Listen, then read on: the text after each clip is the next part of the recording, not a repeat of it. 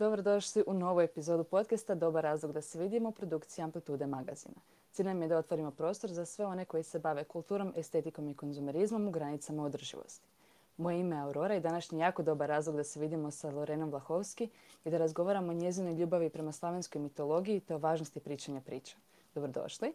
Lorena Vlahovski, zagrebačka je pripovjedačica koja na svojoj platformi Once Upon a Time in Croatia dijeli priče iz stare slavenske mitologije te tako unosi bajkovitost u našu svakodnevicu. Lorena, dobrodošla.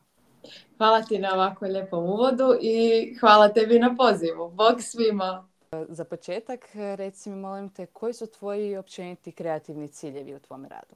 Kad uzmem riječ kreativnost i ciljevi, zapravo mi jako teško je sve spojivo, zato što kreativnost je toliko um, fleksibilna, toliko zapravo nema neki početak i kraj, nego je kao neka rijeka koja teče kroz nas i onda kad ju povezujemo sa riječi cilj, koji zapravo se veže u strukturu, planiranje i sve ostalo, jako teško mi je zapravo odgovoriti na to pitanje u smislu koji su kreativni ciljevi, cilj neke kreative, ali definitivno zapravo kroz ovo sve što radim otkrivam svoju neku uh, kreativnost, spoznajem i dopuštam si ju na neki način i onda što je najbitnije dijelim s drugima.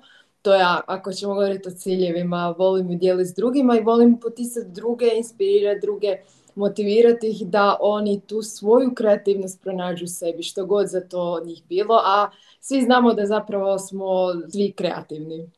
Jesmo, da, samo svako na svoj neki jedinstveni način. Tako je. za nekog je to kreativno rješavanje problema u IT e, industriji, na primjer. Tako da ljudi zapravo misle da je kreativnost jedino vezana uz umjetnost, a zapravo to je puno, puno širi pojam. Tvoja Once Upon a Time zajednica na Instagramu i svih drugdje nedavno je završila godinu dana. Pa možeš li podijeliti s nama priču kako je zaživjela ta ideja, kako je to krenulo? Da, sad slijedi prva osobna priča. E, da, da, znači krenulo je sve u šestom mjesecu prošle godine. Svi znamo u kojem smo tad bili jednom kolektivnom periodu lockdowna i korone i svega ostalog. I to je zapravo ono nekako došlo spontano, ali kao da život me puno duže pripremao na, na, na ovaj korak za kojeg ja nisam imala u planu. Naime, uh, u šestom mjesecu prošle godine su meni bili otkazani svi datumi uh, kojeg sam trebala odraditi to ljeto kao cruise menadžer na brodovima po Jadranu i zapravo je sve bilo otkazano, bilo koji planovi za neku budućnost koja je onda postala vrlo neizvjesna. Ali mi se, kao što znamo, otvorilo vrijeme i prilike za ono što uh, volimo raditi bez obzira što nam to donosi. I ja sam u tom trenutku, kako smo baš bili u lockdownu, imali smo vremena za čitanje knjiga, rekla sam da sad napokon se mogu posvetiti čitanju literature o slavenskoj mitologiji, koju ono obožavam i prije toga sam zapravo išla samo na predavanja o toj temi i tako sam upijala sadržaj, a sad se onda dogodila prilika da malo dublje uđem u tu temu. Od prije sam se bavila prezentacijskim vještinama, storytellingom kao načina strukturiranja sadržaja. volim se igrati sa dizajnom i sve te neke zapravo moje ljubavi su se u jednom trenutku spojile u jednu kada sam odlučila da mogla bi ja sad to stavljati na, na društvene mreže s obzirom da je bilo puno vremena, ja nisam imala, ja zapravo nisam imala neki konkretno, konkretan posao, a već sam imala taj neki osjećaj u sebi, ono, e, ja ništa ne radim i trebam neki osjećaj vrijednosti kojeg dijelim s drugima. I tako je sve krenulo i onda sam vidjela da je zapravo jako dobar respons i feedback na, na e, sve te pričice i evo godinu dana poslije zapravo jedino što mogu raditi i što želim raditi upravo ovo što sad radim, a to je Once Upon a Time in Croatia. Pronašlo je to mene, ja bih rekla. A ja sam se usudila, jer naravno bilo je tu i straha, ali ono, kao bacam se na glavu pa šta bude. Pa što je bilo najlakše i najteže u procesu ostvarivanja te ideje Once Upon a Time? Pa definitivno najlakše mi je ta kreativnost, ono pitanje s početka što si me pitala. Zapravo ta, ta mogućnost razvoja uh, te velike, zapravo široke priče o našoj baštini jednostavno e, vidim da nema kraja i to me jako veseli. Tako da mogućnosti za teme i pod teme ima jako puno i onda s tim i nekako kreativnost dolazi sama od sebe i ono to nekako, ajmo reći, planiranje sadržaja s te strane, kako, na koji način ću dozira da ipak ljudi pomalo upijaju tu priču jer uglavnom dolaze na profil ljudi koji ili vrlo malo ili skoro nimalo ne znaju o našoj mitologiji, ali se zanimaju i onda trebaju krenuti od početka. I onda to nekako uzimam u obzir da mogu dozirano upijati sadržaj. Tako da definitivno ta kreativa mi dolazi onako naj, naj, čak nekako vidim jako puno da, da jedno mi se slaže na drugo bez pretjeranog mog truda, ajmo reći, ali sam na tome jako zahvalna. Ono što je najveći izazov je definitivno to sad stavljanje u, u nekakvu strukturu, u forme od čega ćemo živjeti. I to je ta jedna neizvjesnost da spojim zapravo ono što volim i da mogu živjeti od toga, a da to zapravo ima vrijednost za zajednicu i za ljudi koji to prepoznaju. Tako da je to taj neki sweet spot kojeg još uvijek tražim, ali evo ovo ljeto na primjer stvarno otvorilo puno mogućnosti za razno razne suradnje. Ja ih nekako obje ručke prihvaćam i to je ono što zapravo vidim da u tome leži nekakva konkretna budućnost u povezivanju i suradnju sa nekim komplementarnim temama kroz razne edukativne zapravo forme i sadržaje. I to je ono što zapravo tu se još uvijek tražim, ali definitivno to je proces i ne ide od, od jednog do drugog dana, tako da je zapravo normalno. Spomenula si već storytelling, odnosno pričanje priče i to je za tebe jako važna vještina. Pa gdje si ju izbrusila i kako se točno njome služiš u svom kreativnom radu? Prvi susret zapravo sa, ajmo vještinom, što ipak na kraju je vještina, je bilo u studentskoj udruzi u e-studentu, uh, kada sam tamo nekih, ne znam već prije tako 5-6 godina, uh, otkrila sam zapravo taj koncept soft skill treninga, odnosno treninga mekih vještina.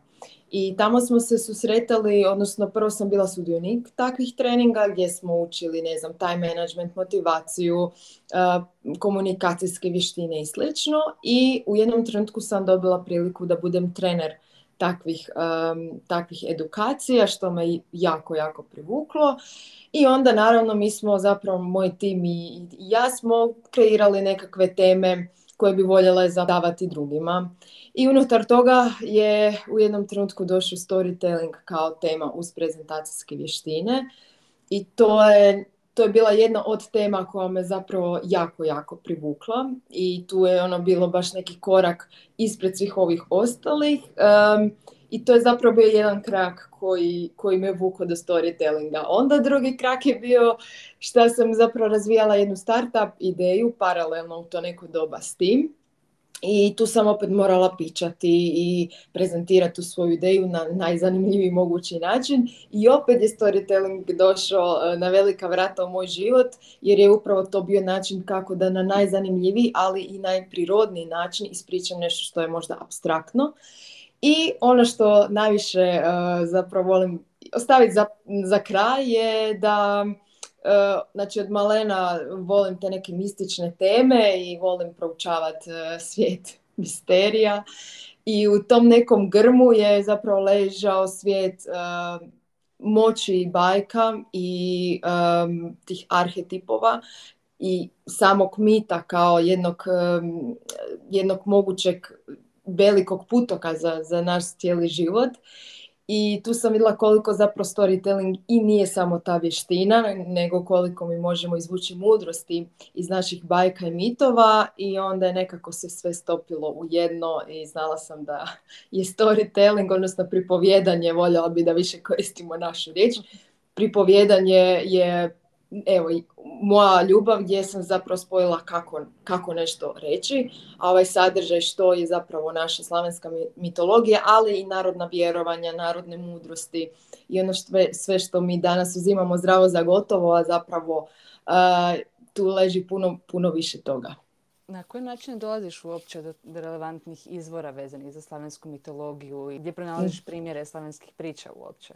Ja sam naravno krenula sama nešto kopati po internetu, došla sam e, zapravo do e, prvo do knjiga uh, Vitomira Bela i Radoslava Katečića, poznatih naših etnologa, odnosno filologa koji su se najviše bavili slavenskom mitologijom. Međutim, onda tu krene jedna knjiga, ti počne otvara drugu knjigu, pa ta druga treću i onda to tako se zarola sve ali ono što paralelno jako, jako volim istaknut e, je da puno znanja i korisnih i zanimljivih informacija i činjenica nalazim u diplomskim i doktorskim radovima koji um, često znaju negdje ovako stajati u bespočima interneta i kad se napiše diplomski to je to, a zapravo ima puno, puno više Uh, tog potencijala da meso i taj sadržaj se može lijepo ovako približiti široj javnosti.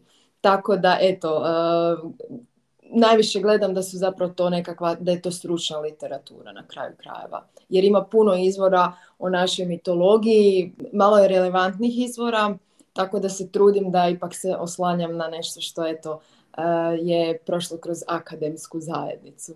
To dosta ljudi zapravo i ne zna da se moraju upisati u bazu, da postoje M u fizičkim oblicima u knjižnicama fakulteta, M na hrčku ili tako negdje. Da. Tako da je to uvijek dobar izvor, bez obzira koja tema bila u pitanju. Apsolutno, apsolutno. Tako da pozivam sve da, da se mogu jako puno naučiti samo iz diplomskih radova. A by the way, recimo, ja sam isto toliko zavoljela storytelling da sam ga onda uključila i u svoj diplomski rad. Tako da stvarno eh, pozivam ljude da, da kad žele nekako prvi korak možda napraviti, da istraže diplomske radove jer oni su već sukus jednog širok istraživanja. Tamo mogu pronaći onda i izvore na koje su se ovi pozivali i onda njih ići dalje tako tražiti je, direktno. Tako je, tako je. A, a zašto misliš da bajke i pripovjedanje priča nije samo za djecu, već da i odrasli mogu nešto izvući iz toga? Što je to što bajke pružaju odraslima? Pružaju upravo ovaj svijet koji sam spomenula malo prije, a to je svijet tih arhetipova. E, svijet koji zapravo na neki način e, komuniciraju nama kroz određene slike, kroz određene emocije, uvijek vješticu povezujemo sa nečim zločistim, ali zapravo to je nekakva ugrađena u nas neka slika koja puno više govori o jednom aspektu naše osobnosti.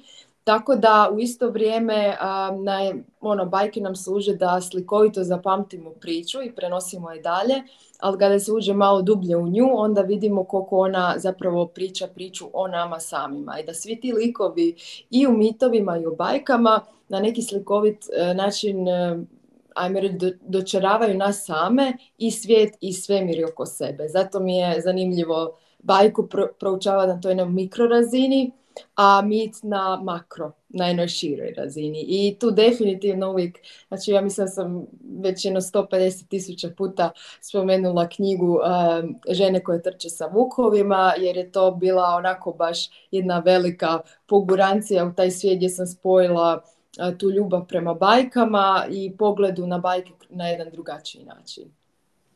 Spomenula si sad te arhetipove na platformi najčešće pričaš o Peronu, Mokoš, Velesu.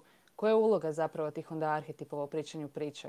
Kako ih ljudi mogu koristiti kao alat za sebe? Mogu tako da e, kada ajmo reći čitaju priču o nekom bogu, na primjer o Perunu, da osobnosti koje ima Perun i ono što on zapravo nekako metaforički predstavlja, jer e, ljudi zapravo ne znaju da e, velika većina mitskih priča zapravo je jedna velika alegorija ili personifikacija ili metafora i da kroz te osobine tog jednog e, boga ili načina što on zapravo predstavlja prepoznaju u sebi i da mogu onda jako lako ili prepoznati one vještine koje bi možda voljeli više razviti ili da prepoznaju gdje su sada. Na primjer, Perun s jedne strane je nekako više predstavlja tu energiju reda, što znači da je on jako organiziran, da on na neki način je taj vladar, lider, možemo ga tako nazvati u današnjem smislu riječi, a Veles, koji je njegov bog suprotnik, je s druge strane jedan jako spontan tip i uh, baš se prepušta to jednoj i hedonističkoj kreativi i tom jednom uh, slatkom dijelu života. Pa onda kad zapravo vidimo kako oni funkcioniraju u toj jednoj mitskoj priči, možemo vidjeti da i aspekte jednog i drugog Boga možemo pronaći u sebi, odnosno probuditi neke osobine samog Peruna ili se prepoznati u osobinama Velesa. Tako da, eto, to je nešto što onako na blagi način e, za sada pokušavam približiti ljudima, ali definitivno kada sam to nekako dotaknula se te teme u svom e-booku, vidim da ljudima dosta pomaže. Možeš li možda našim čitateljima i slušateljima ispričati jednu kratku slavensku bajku i objasniti što je zapravo iza nje? To nije bajka u klasičnom smislu riječi, ali voljela bi pojasniti jednu narodnu poslovicu ili izreku koju mi volimo reći jer postoji dosta izreka koje mi danas govorimo u svakodnevnom životu, a ne znamo da iza toga stoji slavenska mitologija. Pa onda kad kažemo rečenicu poput ne znam je li, je li ovo san ili java, Iza toga se upravo skriva slavenska mitologija, a koja govori kako su naši stari doživljavali cijeli svemir i doživljavali su ga upravo kroz veliko stablo svijeta, što je zapravo nekako bilo karakteristično za većinu drevnih civilizacija. I to jedno veliko stablo svijeta, možemo ga zamisliti kao velikog hrasta ili vrbu ili jelu, najčešće to bilo u svjetonazoru naših starih, nalazila su se tri svijeta. U jednom svijetu e, se nalazio svijet bogova, to je bila svijet koji je pripadao krošnji samog drveta i govori se da je tamo stolovao jedan veliki orao ili sokol i da ta krošnja je predstavljala upravo e, taj, taj svijet, božanski svijet s jedne strane i nazivao se Prav. E, tu je stolovao bog Perun i kaže se da je njegov dvor bio na suhoj grani tog drveta. Onda dolazimo do srednjeg sloja tog, eh, odnosno debla stabla svijeta i taj svijet eh, upravo pripada ovom svijetu gdje mi sada živimo, svijetu ljudi, odnosno materijalnom svijetu i eh, upravo taj svijet se nazivao jav ili java. Tako da nam je sad puno jasnije kad kažemo ne znam ili je ovo san ili java, jer je ovo java je upravo naziv za ovaj naš svijet gdje se mi nalazimo i naši stari su govorili da na tom stablu svijeta da oko tog dijela drveta zapravo zujaju jako puno pčela koji su na neki način komunicirali između ovog svijeta gore i svijeta dolje. I sad dolazimo do naravno zadnjeg dijela tog velikog stabla, a to je naravno korijenje. I e, ovaj svijet je pripadao Bogu Velesu, odnosno on je bio često prikazivan kao zmija, zmaj, negdje u nekim predajama i medvjed. I ta zmija, e, za nju se govorilo da je e, ležala u tom jednom gnjezdu na vodi, na, na, u korijenu stabla svijeta u gnjezdu koje je bilo zapravo napravljeno od crne vune. Sad ne želim dalje pričati i ulaziti u tu priču povezanosti sa, sa vunom i sa e, zapravo daljnjim razvojem priče, ali taj zadnji svijet je bio zapravo nekakva slika, ono što mi danas znamo kao raj, tu, tu su zapravo duše predaka odlazile u taj svijet podzemlja za kojeg se govorilo da je svijet vječnog proljeća. Tako da njima nije bilo toliko loše, oni su živjeli u zelenilu, u prostoru sa velikim livadama, sa puno mahovina, sa vrba i to je bilo jedno vlažno i toplo mjesto gdje naši stari su vjerovali da ptice selice za vrijeme zapravo ovog zimskog dijela godine provode, provode svoje dane i onda čekaju na ovo proljeće. To je ovako bilo nešto, nešto malo, a onda nakon toga može se to razgranati, ali evo samo zapravo koliko jedna rečenica skriva e, puno toga iza, iza jedne riječi jav, odnosno java.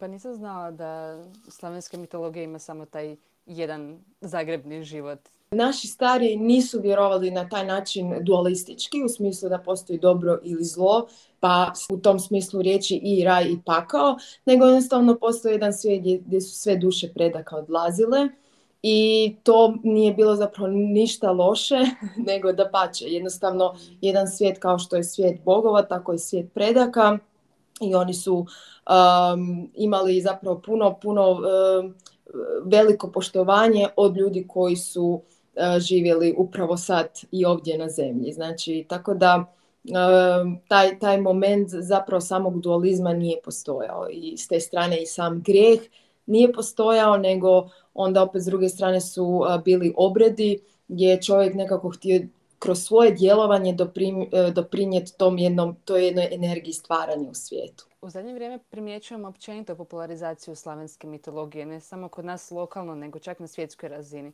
Pa kako tumačiš taj trend? Zašto baš slavenska mitologija sada tako popularna?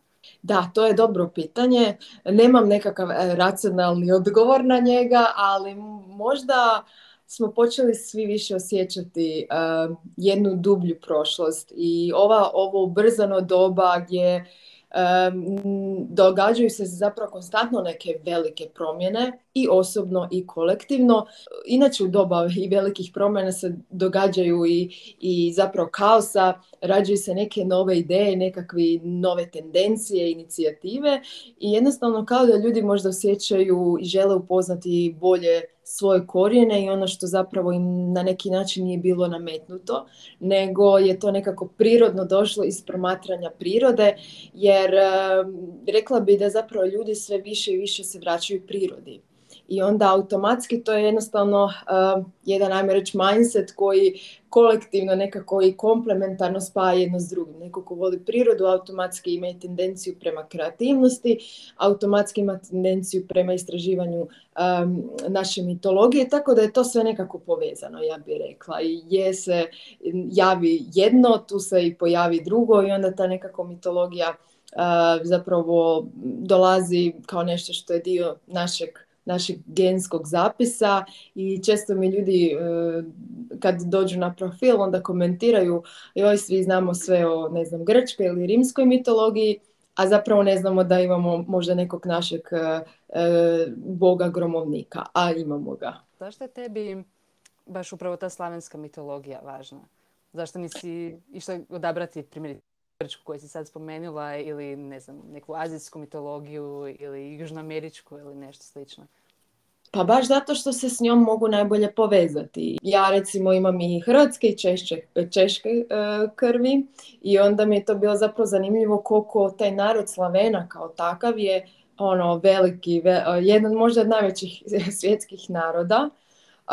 koliko imamo poveznica između jednih i drugih i koliko zapravo ja učeći, o, ajmo reći, učeći, spoznavajući, osjećajući naše bogove, mogu ih nekako prepoznavati onda u svojoj okolini. Na primjer, živim u drvenoj kući, konkretno to je kuća moje prabake i sad ona e, ima određene drvene znakove na, e, znači, na pročelju e, kod krovova.